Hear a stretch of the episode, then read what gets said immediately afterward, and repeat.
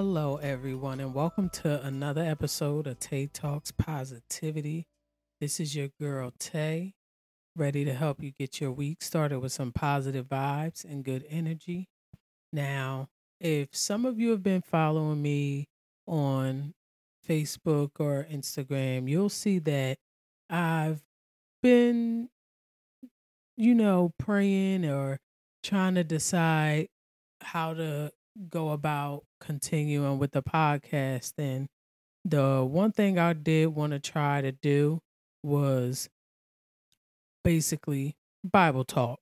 So I want to be able to show people my age and younger or even older people, anybody who has never sat down and actually read the Bible, that reading the Bible can actually be fun. It doesn't have to feel like a chore. It doesn't have to feel like an obligation or that you're forcing yourself to do something that you don't want to do. Now, before I even get into it, I'm about to tell y'all now I'm not no preacher, nor do I consider myself to know everything there is to know about the Bible. So I don't want y'all to get this confused with a Bible study that you might have with your pastor or minister or me trying to interpret the Bible from a professional standpoint. The purpose of Bible talk is to just show y'all how reading the Bible for me was fun and to hopefully make it fun for somebody else to be able to get into reading the Bible as well. So it's just going to be me talking about what I read in the Bible every week and be able to hopefully get somebody else to pick up the Bible as well. Now, every week at the end of the episode, I'm going to let you all know what you can read up on, what I'll be reading to get you ready for the following week's discussion. I'll even post a picture on social media so you know what will be covered every week and it, it it'll actually even break it down into chapters that you can read throughout the course of the week. So you don't feel like you're cramming so much into one day. But like I said, it's not going to feel like a chore. It's not going to feel overwhelming. It will actually make it a whole lot easier for you to get through the Bible in one year. So that's our goal. Now, growing up in church, I was used to hearing um the King James version of the Bible and honestly to, I barely understood what it was saying back then which is part of the reason why when I was younger I thought that reading the Bible was boring. When I started recently reading the Bible again, I started off with the NIV, the New International Version, and found it was a lot easier for me to comprehend what I was reading. But now I'm reading the CSB version, the Christian Standard Bible, and it is so much easier to understand and follow along with what I'm reading. I actually ordered the She Reads the Truth Bible that Shamira showed me, and I have to tell y'all, I love it. It comes with introductions to what each book of the Bible is going to be about. It has daily devotionals throughout it if for you to read and each devotional gives you a set of scriptures to read along with it. Then at the beginning of each book it gives you a week to week outline of how many chapters to read during the week to help guide you so that you can read the Bible within a year. It also gives you some other scriptures along with those weekly reads that you can read if you want to dive deeper into what you're already reading. Plus, there's so much more that this Bible has they also have a version called He Reads the Truth for the men if you guys are thinking about purchasing a new study Bible. When Shamira had initially showed it to me, it was on the TikTok store, but I ordered mine from Amazon. I think I spent about $30 for the Bible itself, Then I, I bought the the book tabs to go along with it and some highlighters and pens. But I would highly recommend it for anybody who's currently searching for a new or a good study Bible. But enough of all the introduction. Let's get started. And what better place to start off than in the beginning with the book of Genesis? Genesis is what lays the foundation for everything else we're going to read in the Bible. It lets us know where we came from, how we fell, and what God started to do on our behalf. Now, in the book of Genesis, we will be able to get a better understanding of God's covenant with Israel, with the giving of the law, and how understanding that law, we are able to see how desperately we needed Jesus to save us. Now, we all know that first line of the Bible In the beginning, God created the heavens and the earth. Now, we all know that it took God six days to create the heavens and the earth. And on the seventh day, when he had finished what he had made and he was happy with everything, he rested on that seventh day. He declared the seventh day to be holy because that was the day he rested from everything he created. This is why Sunday is are considered the holy day or the day of Sabbath which if God considered it a holy day, then why is everybody working on Sundays? Let my job try me, and I will tell them that my dad said I have to rest. I can't do Sundays. but seriously, after God rested on the seventh day, he decided that he wanted to create man. So the next time you call your baby daddy Dusty, tell him go to Genesis 2 and 7 and prove to him that God created him from dust off the ground. God created Eden and everything in it and placed Adam in the garden after he created him.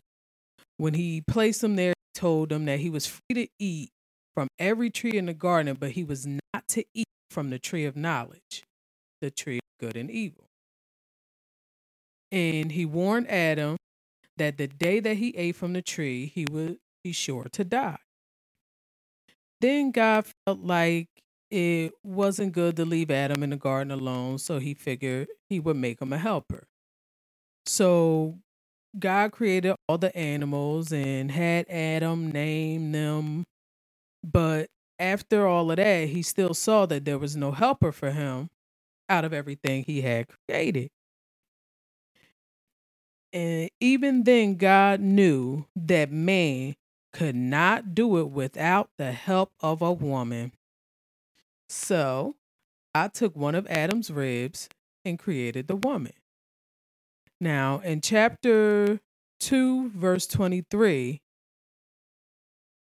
Adam says, This one at last is bone of my bone and flesh of my flesh. This one will be called woman, for she was taken from man. Now, let's make a mental note that Adam and Eve was in the Garden of Eden and they were both in their birthday suits. Yes, butt booty naked. But neither one of them didn't care or feel any type of shame.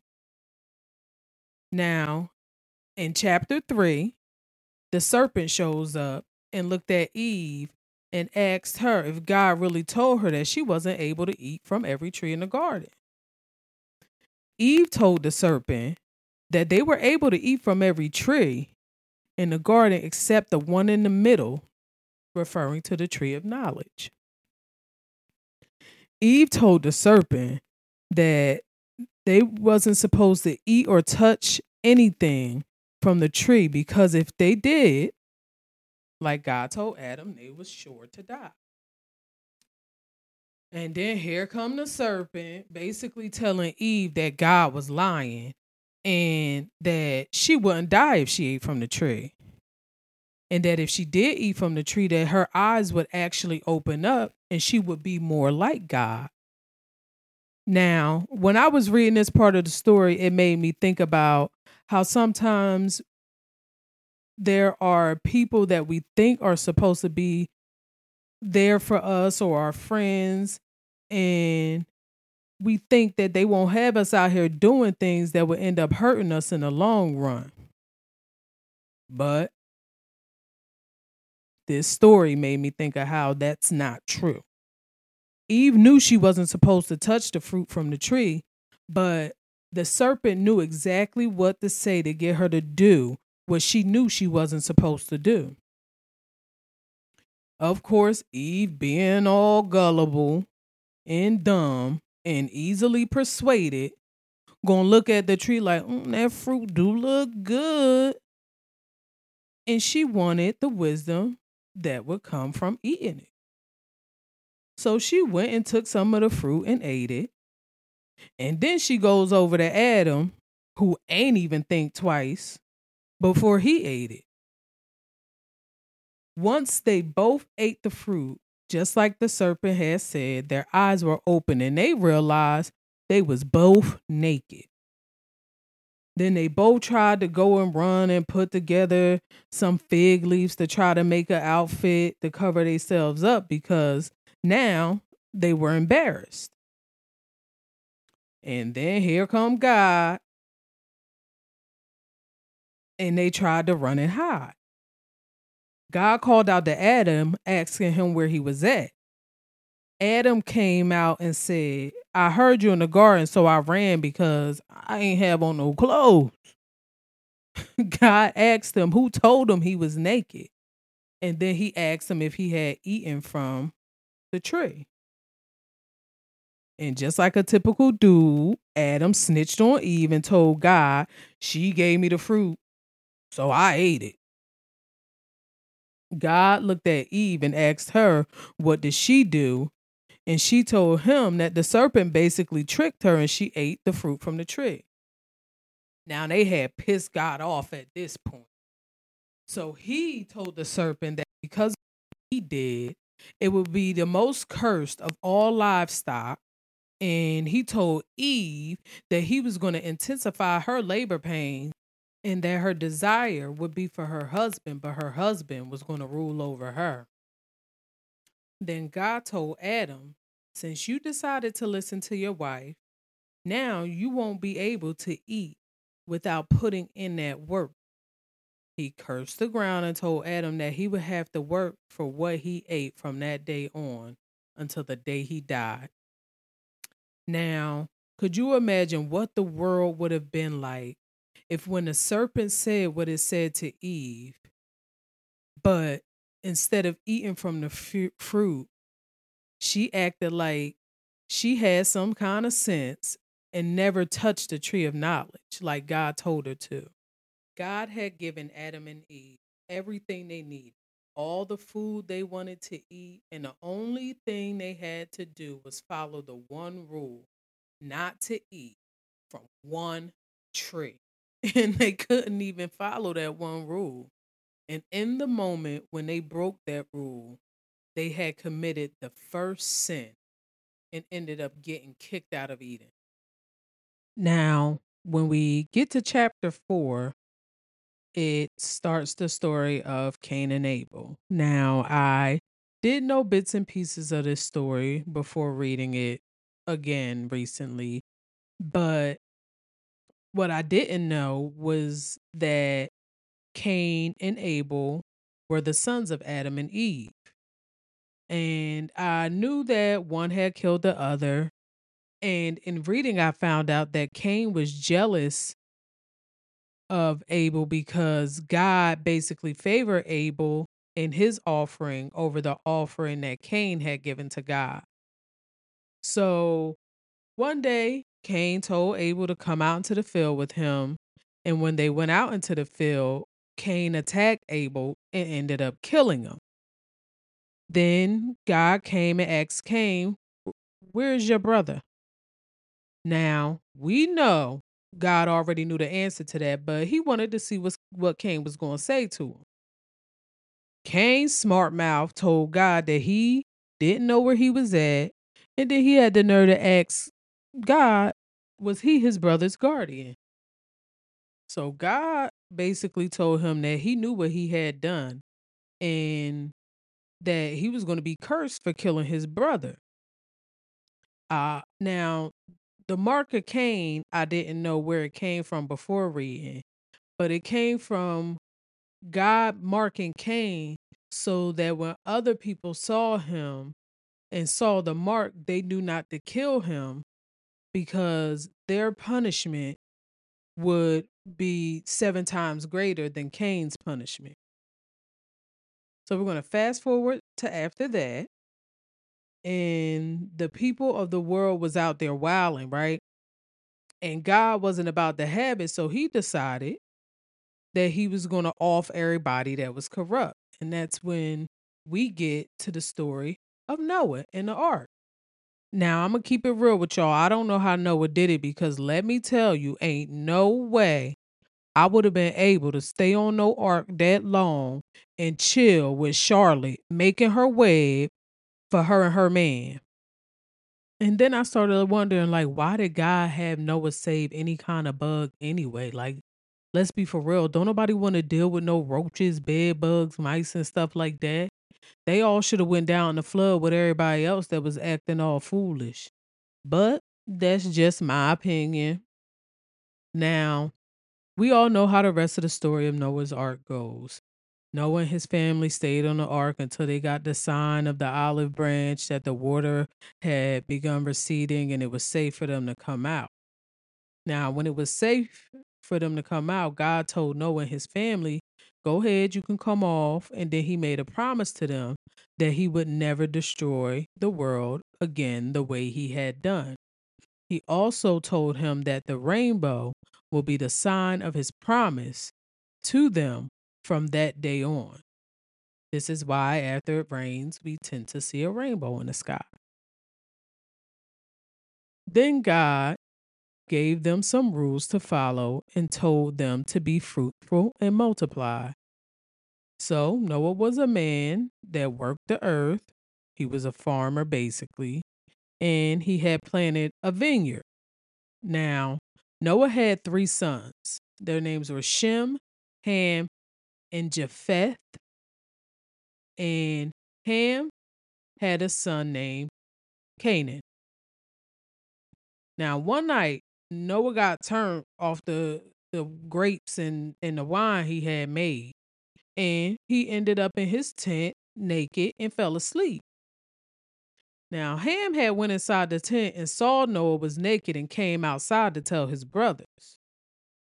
When he told Shem and Japheth that they dad was in the tent naked, Shem and Japheth put on a cloak over their shoulders and went into the tent walking backwards so that they wouldn't see their dad all exposed and they went ahead and covered them without looking.